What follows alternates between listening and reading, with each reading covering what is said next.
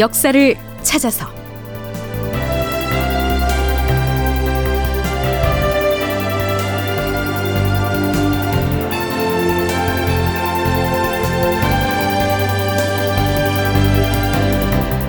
제 1213편 정묘호란 발발 후금이 쳐들어왔다. 극본 이상락 연출 황형선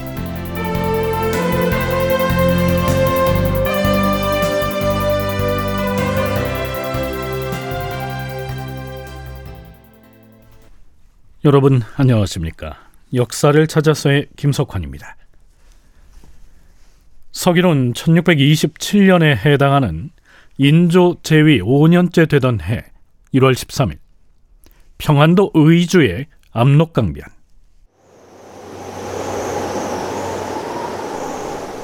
음력으로는 정월 열 사흔 날이었기 때문에 1년 중에 가장 추운 시기여서 강물은 이미 얼어붙은 상태였죠. 군사들이 은밀하게 강을 건너서 의주 쪽 연안에 상륙하자 지휘관이 공격 명령을 내립니다. 대금국의 장졸들은 들으라! 지금부터 우리는 조선의 의주성으로 쳐들어갈 것이다. 북을 울려라!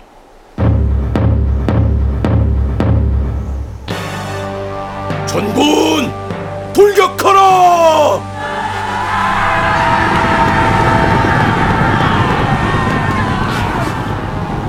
후금의 장수 아민이 3만의 군사를 거느리고 불시에 압록강을 건너 의주로 돌격해 들어옵니다. 조선에서는 전혀 예상하지 못한 상태에서 기습을 당한 것이죠. 그들은 의주 성이 내려다 보이는 남산에 사람을 올려보내서 대장인 아민의 뜻을 이렇게 알립니다. 조선의 군사들과 백성들은 들으라! 우리는 대금국 황제의 명을 받들어 조선을 정복하러 왔노라! 성 안에 있는 장수와 병사들은 무장을 해제하고 성 밖으로 나와서 항복하라! 남쪽 땅에서 올라온 군병들은 모두 성을 나와서 고향으로 돌아가도록 하라! 명령에 따르지 않으면 한 명도 남기지 않고 말발굽으로 무자비하게 짓밟아 죽일 것이다! 연려실기술에선 일월록 등의 문헌 기록을 인용해서 이렇게 기술하고 있습니다. 이날 밤 이괄의 난때 후금 오랑캐에게 투항했던 한윤이 중국인의 복장으로 변복을 하고 나타나서 사냥꾼들을 따라 성 안으로 들어와서는 무기 창고에 불을 질렀다.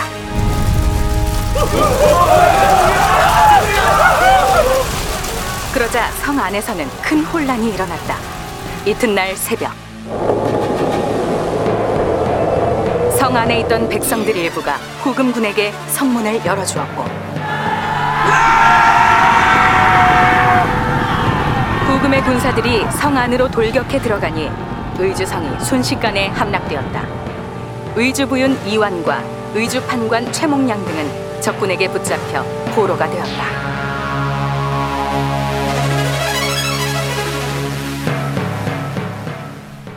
의주 부윤 이완과 판관 최목량은 후금에게 투항하기를 거부했다가 결국 목숨을 잃게 되는데요. 후금군이 압록강을 건너서 기습적으로 침공했던 이때의 상황은 정사인 인조실록에서는 제대로 기술되어 있지 않습니다. 일월록이나 또 조야 기문 등에는 일찍이 후금에 투항했던 한윤이 미리 성 안으로 잡입해서 무기고를 불태운 것으로 나오지만 또 다른 기록을 보면 의주 부윤 이완이 일부러 무기고를 불태우고 또 자신도 분사를 한 것으로 나오기도 하죠. 한국학중앙연구원에서 발간한 민족문화 대백과 사전에는 이때에 사망한 이완에 대해서 이렇게 설명하고 있습니다. 이완은 이순신의 조카이다.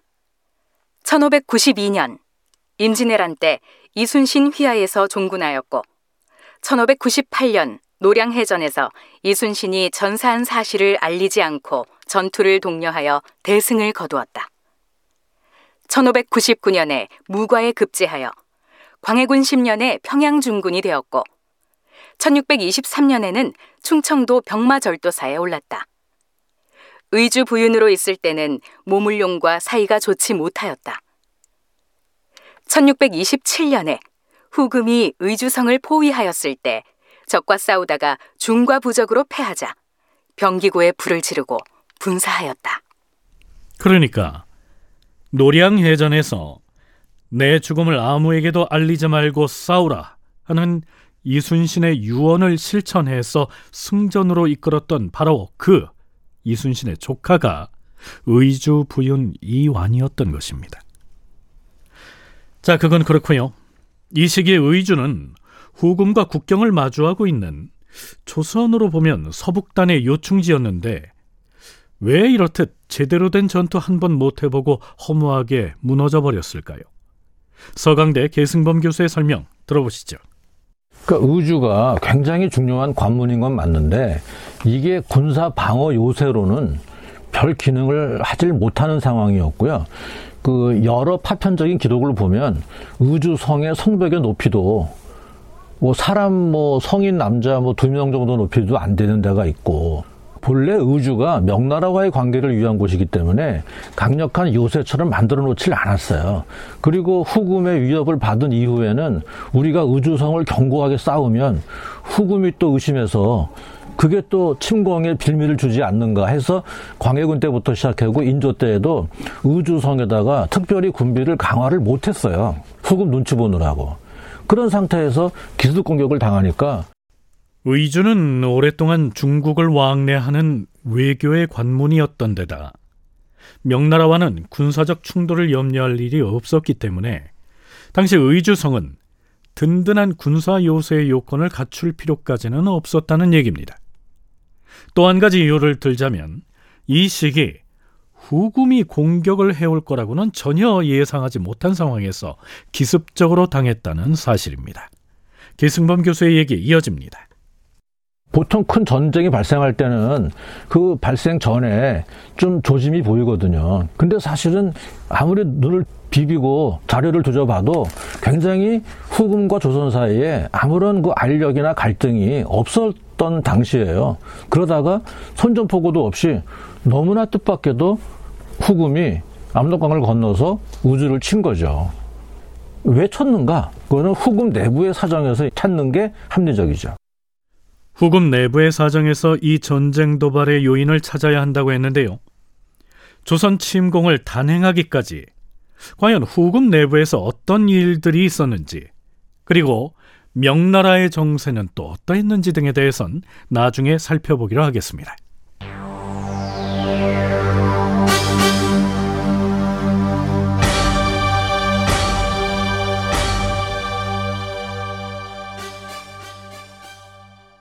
압록강을 건너온 후금의 3만 병력이 조선군의 저항을 거의 받지 않고 의주에 무혈 입성한 것은 사실이었던 것 같은데요.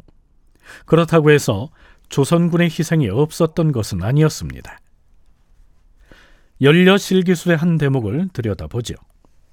1월 13일에 의주로 쳐들어온 후금군은 다음 날인 14일에 의주성을 점령한 다음 성 안에 있던 조선군 병사들에게 이렇게 명령하였다.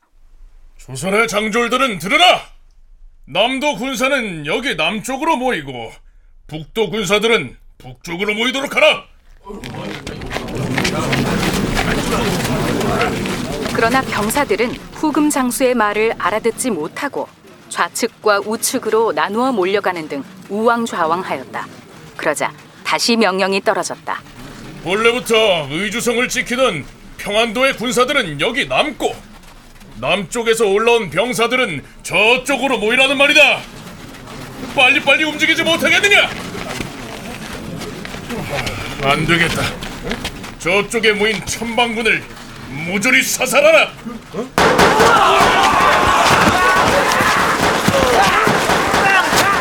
그때 포로로 잡혀있던 의주 판관 최몽량이 후금군을 향해 소리쳤다. 야 이런 짐승만도 못한 족석들아! 이것이 대체 무슨 만행이란 말이냐? 너희들은 수차에 걸쳐 우리 조선의 사신을 보내면서 서로 원수진 일이 없으니 평화롭게 지내자고 하지 않았었느냐? 과연 이웃나라의 도리가 이런 것이란 말이냐? 이런 짐승 같은 놈들아! 뭐 어떠라는 것이냐? 최몽양 저자가 더 이상 짓거리지 못하도록 저자의 목을 치고 팔다리를 잘라버리라! 그들은 천방군을 모두 죽였다. 이때 천방군이 모두 희생됐다 라고 했는데요. 본래 의주를 방어하던 평안도 지역의 군사를 북군이라고 하고요. 남쪽에서 징발돼서 올라온 군사를 남군이라고 했는데 이 남군은 본래 군사들에게 첨가된 방어군이라고 해서 천방군이라고 일컬었던 것이죠. 말하자면 충청, 전라, 경상 등 삼남 지역에서 올라온 병사들이 희생을 당했다는 얘기입니다. 희생자의 수가 어느 만큼이었는진 나타나 있지 않습니다.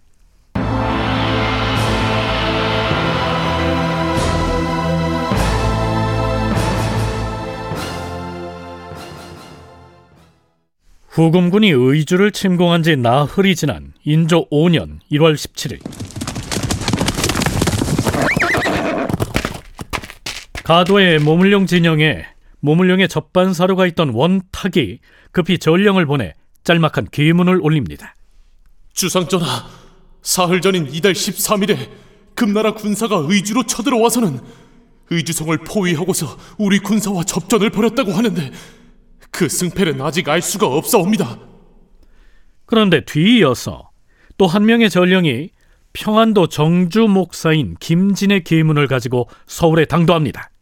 주상 전하, 3월 13일에 의주로 쳐들어온 후금군이 14일에는 능한 산성을 포위했는데 그들은 공격을 하지는 않고 일단 퇴각하여 곧바로 읍내에다 진을 쳤사옵니다. 후금의 대군이 선천과 정주의 중간쯤에 육박하였으니 이제 안주성으로 진격하는 것은 시간 문제일 것으로 보이옵니다. 능안산성은 평안도의 남부 해안 지역인 곽산군에 있는 성이죠. 자, 그런데요. 후금군이 얼어붙은 압록강을 건너서 의주를 침공한 때가 13일이었는데 그 소식이 조정에 처음 알려진 땐 나흘 뒤인 17일이었던 것으로 실록에 나타납니다. 다른 사안도 아니고 적군이 쳐들어왔다는 초비상 상황이 벌어진 것인데 그 사실이 나흘이나 지나서 조정에 보고가 되다니 이건 문제가 좀 심각해 보이지 않습니까? 여주대 박현모 교수는 이렇게 얘기합니다. 남북강이 어렸을 때 이제 에, 아민이 이끄는 이제 3만의 후금군이 이제 쳐들어오는데 음, 우선은 사실 오자마자 13일 날 압록강을 건너고 17일 날 3일 만에 능안산성에 이르고 21일 되면 벌써 안주까지 와요. 청천강까지 건너오는 거죠. 그래서 이건 굉장히 그냥 순식간에 마치 그 임진왜란 때 치고 올라오는 것처럼 그 무인지경 상황으로 이렇게 밀고 오는 거죠. 우선 두 가지가 주목됐는데 13일 날 넘어와서 이미 그 의주가 무너졌는데 보고가 조정이 17일 날 들어옵니다. 그러니까 4일 만에 보고가 들어오거든요. 제가 봤더니 세종 때도 여진족이 쳐들어왔을 때 기묘하게도 느로와치 조상이죠. 어, 이만주라고. 그 바로 직후에 보고가 돼요. 근데 4일 동안 대체 뭐 했나라. 이만주 휘하의 여진족 무리가 쳐들어왔던 때는 세종 14년인 1432년이었으니까요. 후금의 침공보다도 200여 년 전의 일이죠. 그 사이 도로 사정도 더 나아졌고 역참들도 더 잘 갖추어졌을 텐데 왜 이토록 보고가 지체됐을까요? 혹시 이괄의 난의 여파 때문이 아닐까요? 박현모 교수의 얘기 이어집니다. 이괄의 난 이후에 그쪽 그 군 체제가 완전히 무너졌기 때문에 적진이 왔을 때 체계적인 보고라든가 대응책이 안 됐던 거 음, 이런 부분이고 또 많은 그 후금의 그런 그 민심에 대한 회유랄까요? 우린 너희들 공격하지 않는다. 왕만 혼내주고 간다. 라고 하는 몇 가지가 이제 겹쳐서 어, 아무런 그 누가 맞서 싸우지 않았던 것 같습니다.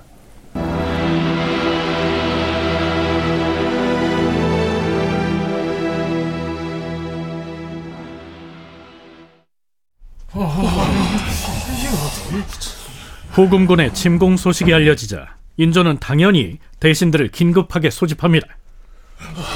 어찌 이런 일이 의주성이 넘어갔다 했습니까? 의주는 벌써 함락됐고 능한성도 위태롭다고 하는데 호금 철기병이 3만이나 넘어왔다지 않습니까? 명나라하고 전쟁 중이라더니 왜 우리나라를 부상 전환합시오.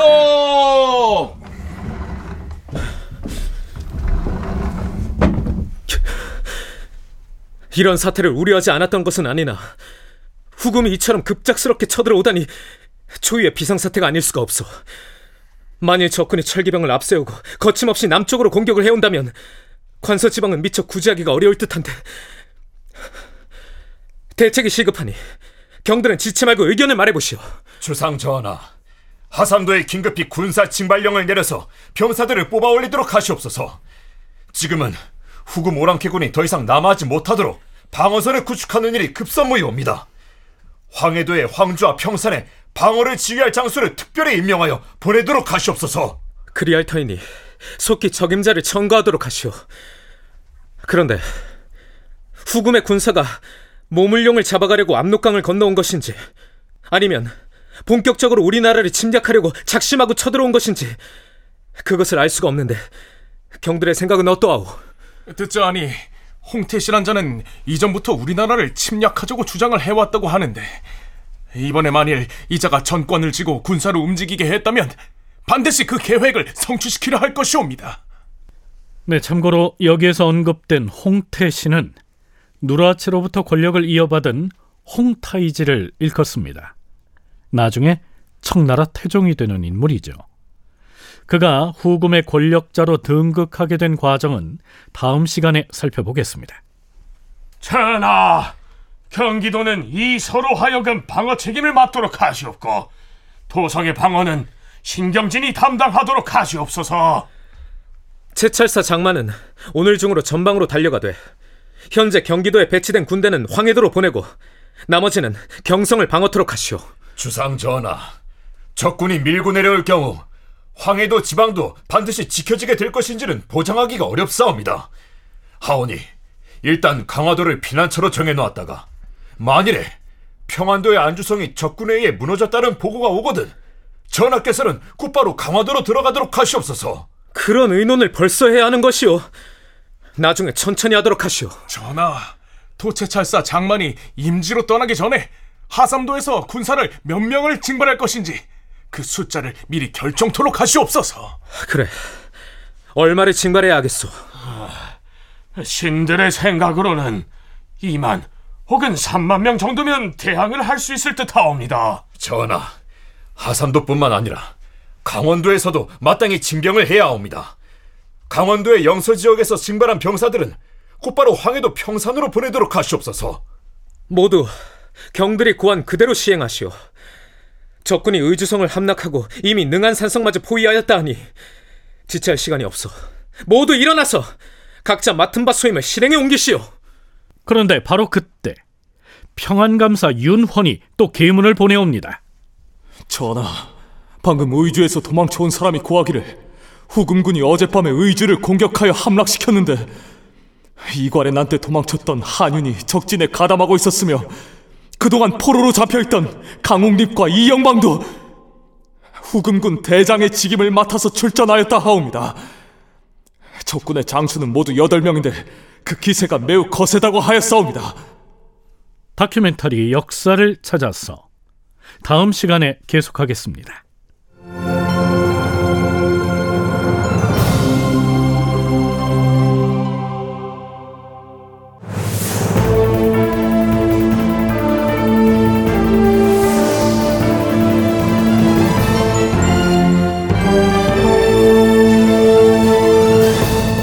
다큐멘터리 역사를 찾아서 제 1213편 정묘호란 발발 후금이 쳐들어왔다 이상락 극본 황형선 연출로 보내드렸습니다.